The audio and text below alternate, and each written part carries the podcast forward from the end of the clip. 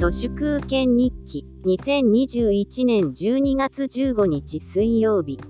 一時はこの人らは日本のケネディ家かよって思われていた気もするカンバックサーモン石原ファミリーの凋落を見るにつけこの国で没落しない名家になるにはとてつもない努力と才能と悪巧みが必要なのだなと思います。岸信介から続くファミリーだって安倍晋三が小菅にぶっ込まれれば今後の映画も見込めません。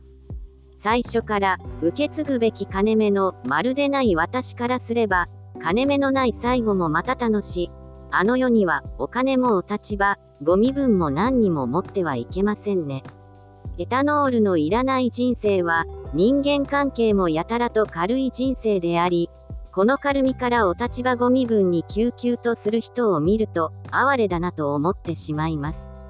もらえるものはもらっとけとばかりに政治屋さんらにここだけのマル秘のお得情報を拡散する人でもいるのでしょうか。次から次へと政治屋さんの公金不適切受給が止まりませんが自己申請主義とは要するに広告と加工時を誰も見ていない。まるでつまらないものにしておき形ばかりオープンにして手を挙げた内輪にだけいい思いをさせる制度です。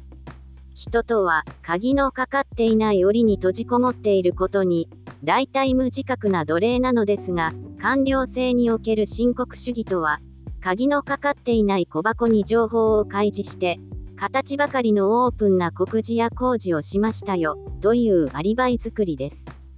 こっそりと教えられた人だけが小箱の中に手を突っ込み抜け駆けし自分だけいい思いをするそういう仕組みです。HIS の子会社が GoTo トラベルに乗じて架空宿泊をでっち上げて補助金をだまくらかしたことが明るみになってたり国土交通省が景気判断の重要な統計情報である建設需要を水増しで改ざんしていたり、政財官学マスメディア〇〇と、バレなければ何をやっても構わない、悪いことやって逃げ切ったものだけが価値の、しょうもない国となっています。